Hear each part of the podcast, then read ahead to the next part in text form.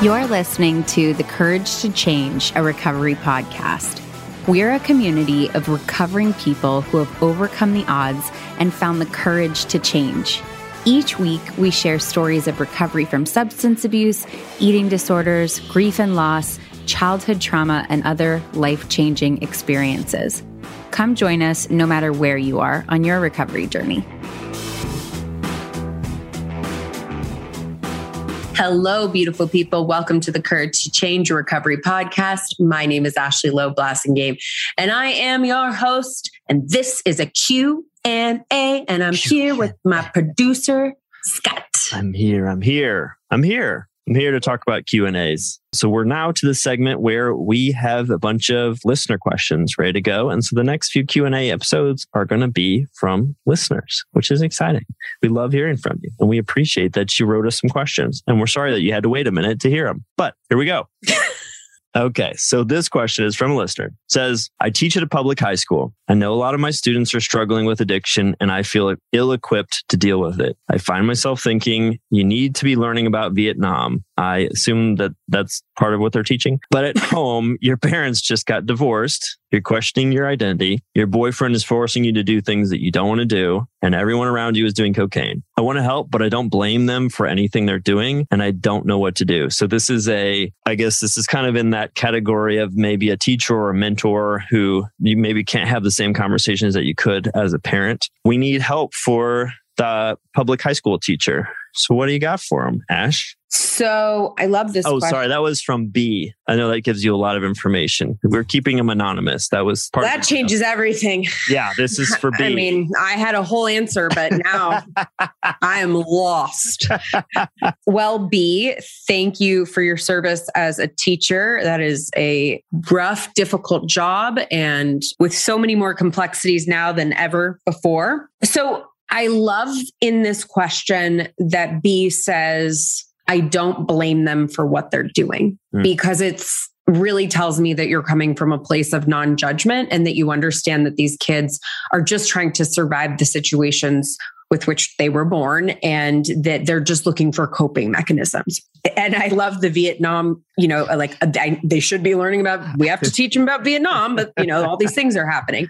And what I would say, what was most interesting to me as a teenager when I was 15 and using, there was this teacher who I, you know, remember to this day and have had uh, contact with since. And he made all of it relevant all of the things that he taught, he found a way to make it relevant to our lives, even in a little way. So, for example, if I'm teaching about Vietnam, then I would probably talk about what it's like to have fear and how fear drives groups of people to do things. Have you ever been driven to a behavior out of fear of what, you know, like using things that make it relevant? Why is Vietnam relevant to the traumas that these kids are experiencing? Because it is. With Vietnam, and I'm again, I'm just using this because it's in there. With Vietnam, you can use examples of coping from Vietnam with drug addiction. People came back. You can talk about the heroin. You can talk about not people not feeling like they fit in, people not feeling, not knowing how to assimilate because their lives were so different. You can talk about trauma. You can talk about, you know, group think.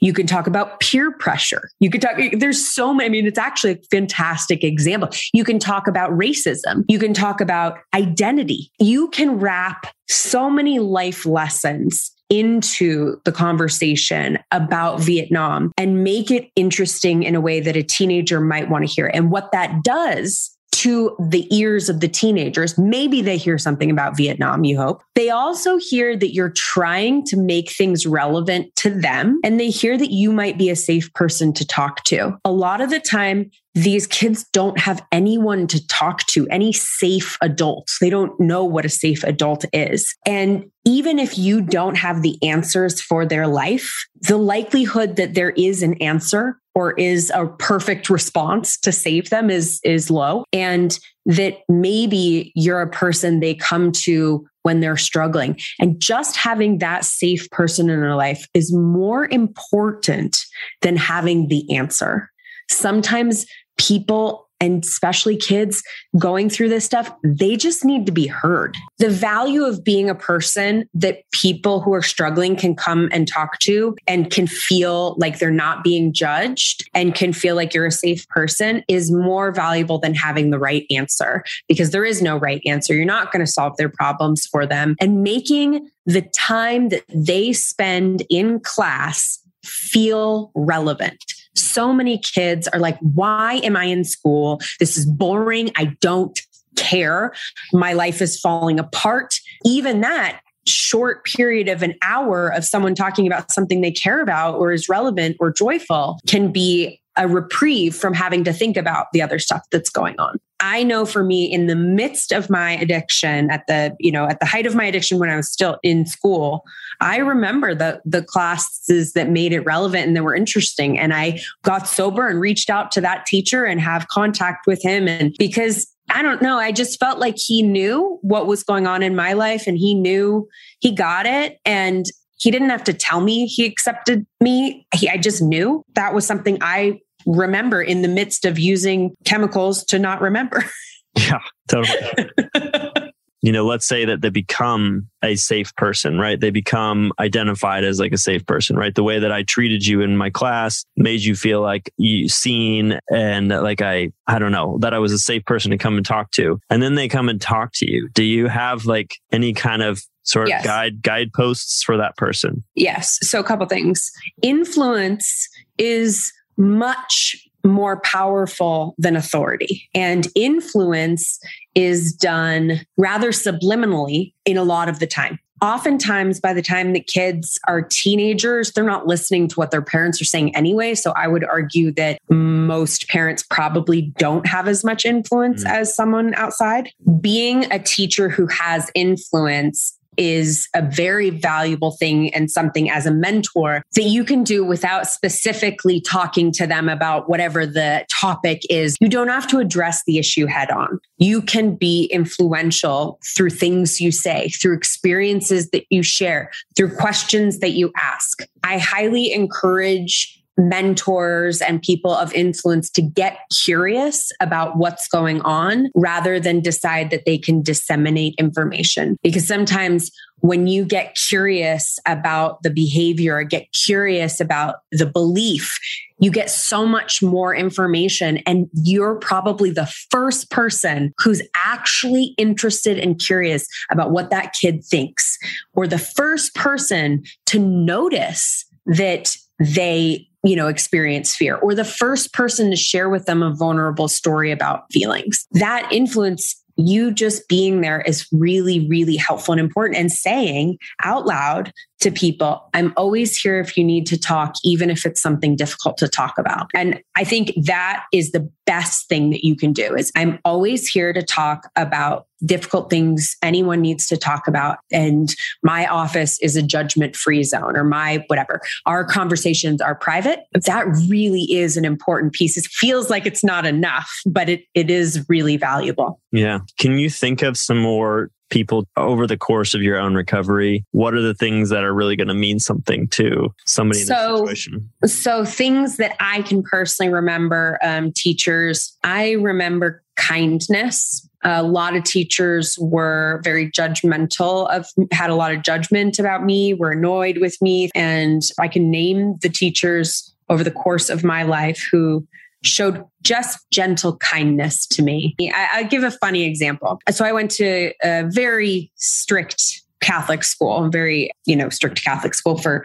eight years. And I did all sorts of things to try to rebel and piss people off. And when I was mm, fifth grade, I don't know, and there was this, we had a library in our school, and there was a librarian, and she was the sweetest lady. And, and I was trying to piss people off. I was angry, and I told everybody I was a Satanist. And I didn't know what that meant, but I just knew that it was bad. So I, I told everybody I was a Satanist. So I went to the library and was like, I want books on Satanism. And the librarian was like, okay, sweetie, and brought me the Bible and handed it to me.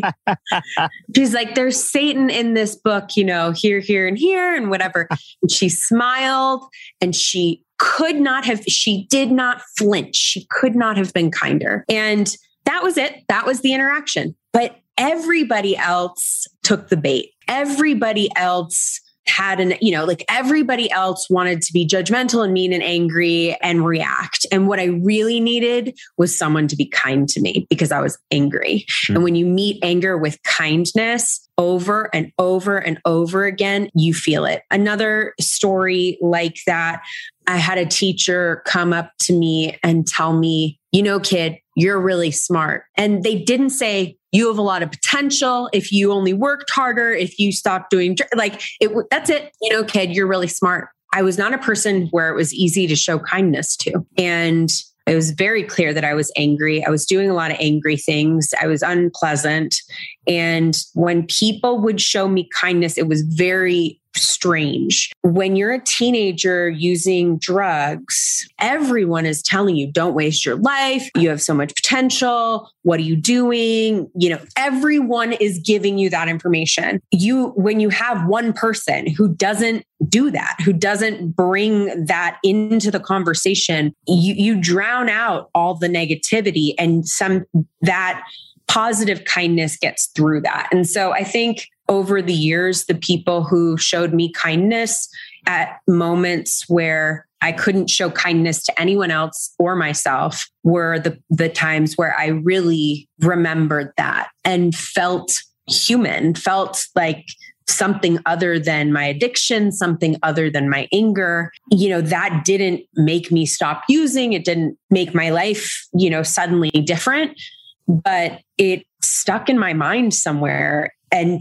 years, you know, decades later, I still remember that. And I think that having those positive experiences is really useful. I'll, share an experience from someone else, which I really, I interviewed a woman who was being trafficked at home by her uncle. She would go to school and she was basically catatonic most of the time. She didn't wash her clothes, she didn't wash her hair, and like all these signs and symptoms of something terrible going on. People just commented on these abnormal behaviors of hers and just with judgment they brought it hey listen you're not you know like there was no deep act of kindness or noticing her. And she said i just no one ever noticed. I was not noticeable. She said you know had someone noticed me I might have told someone what was going on. If I had perceived that there was a safe person at school, I might have told someone what was going on but that never presented itself to me. Mm. And that story also is lodged in my brain as be curious about the things that initially cause you to be judgmental. Get mm. curious about them because you may help a child by just acting kind to them and then they're willing to tell you things they're willing to open up to you and really you know had had there been a person for her like that that may have changed the course of her life drastically. And I know that there are teachers out there who have done things like that. So let's say Ashley Loeb Blassingame became a teacher. oh boy. Right. What well, first of all, what uh what subject are you teaching? I'm teaching history. Okay. So or poli sci. I, te- I, I majored in poli sci, so I'll teach poli sci. We'll say poli sci. Okay. So poli sci teacher Ashley, you've created the space. It's safe. It's open. What's the place in me sharing about my own experience in this? Like if I am somebody who has is let's say in recovery what is the, what's the place in sharing some of my own experience maybe if i have a student who comes and shares so i forgot to share this one i meant to share this one mm-hmm. when i was a couple years sober i was in community college and i wrote a little short story about being having just taken my year in recovery. Um, so my year sober. And the teacher wrote back congratulations on your one year chip smiley face. I went and asked you know i was like oh my gosh she's in recovery. And i still see her well over a decade later in meetings. She was going to meetings i was going to. And she in that way she disclosed it to me that she knew what you know, congrat. I didn't write one year chip in there. She disclosed that she knew that at one year you take a chip in her writing, right? And then I went and asked her about it and we talked about it sharing that you are in long term recovery is not inappropriate. It's like sharing that you have an autoimmune disease.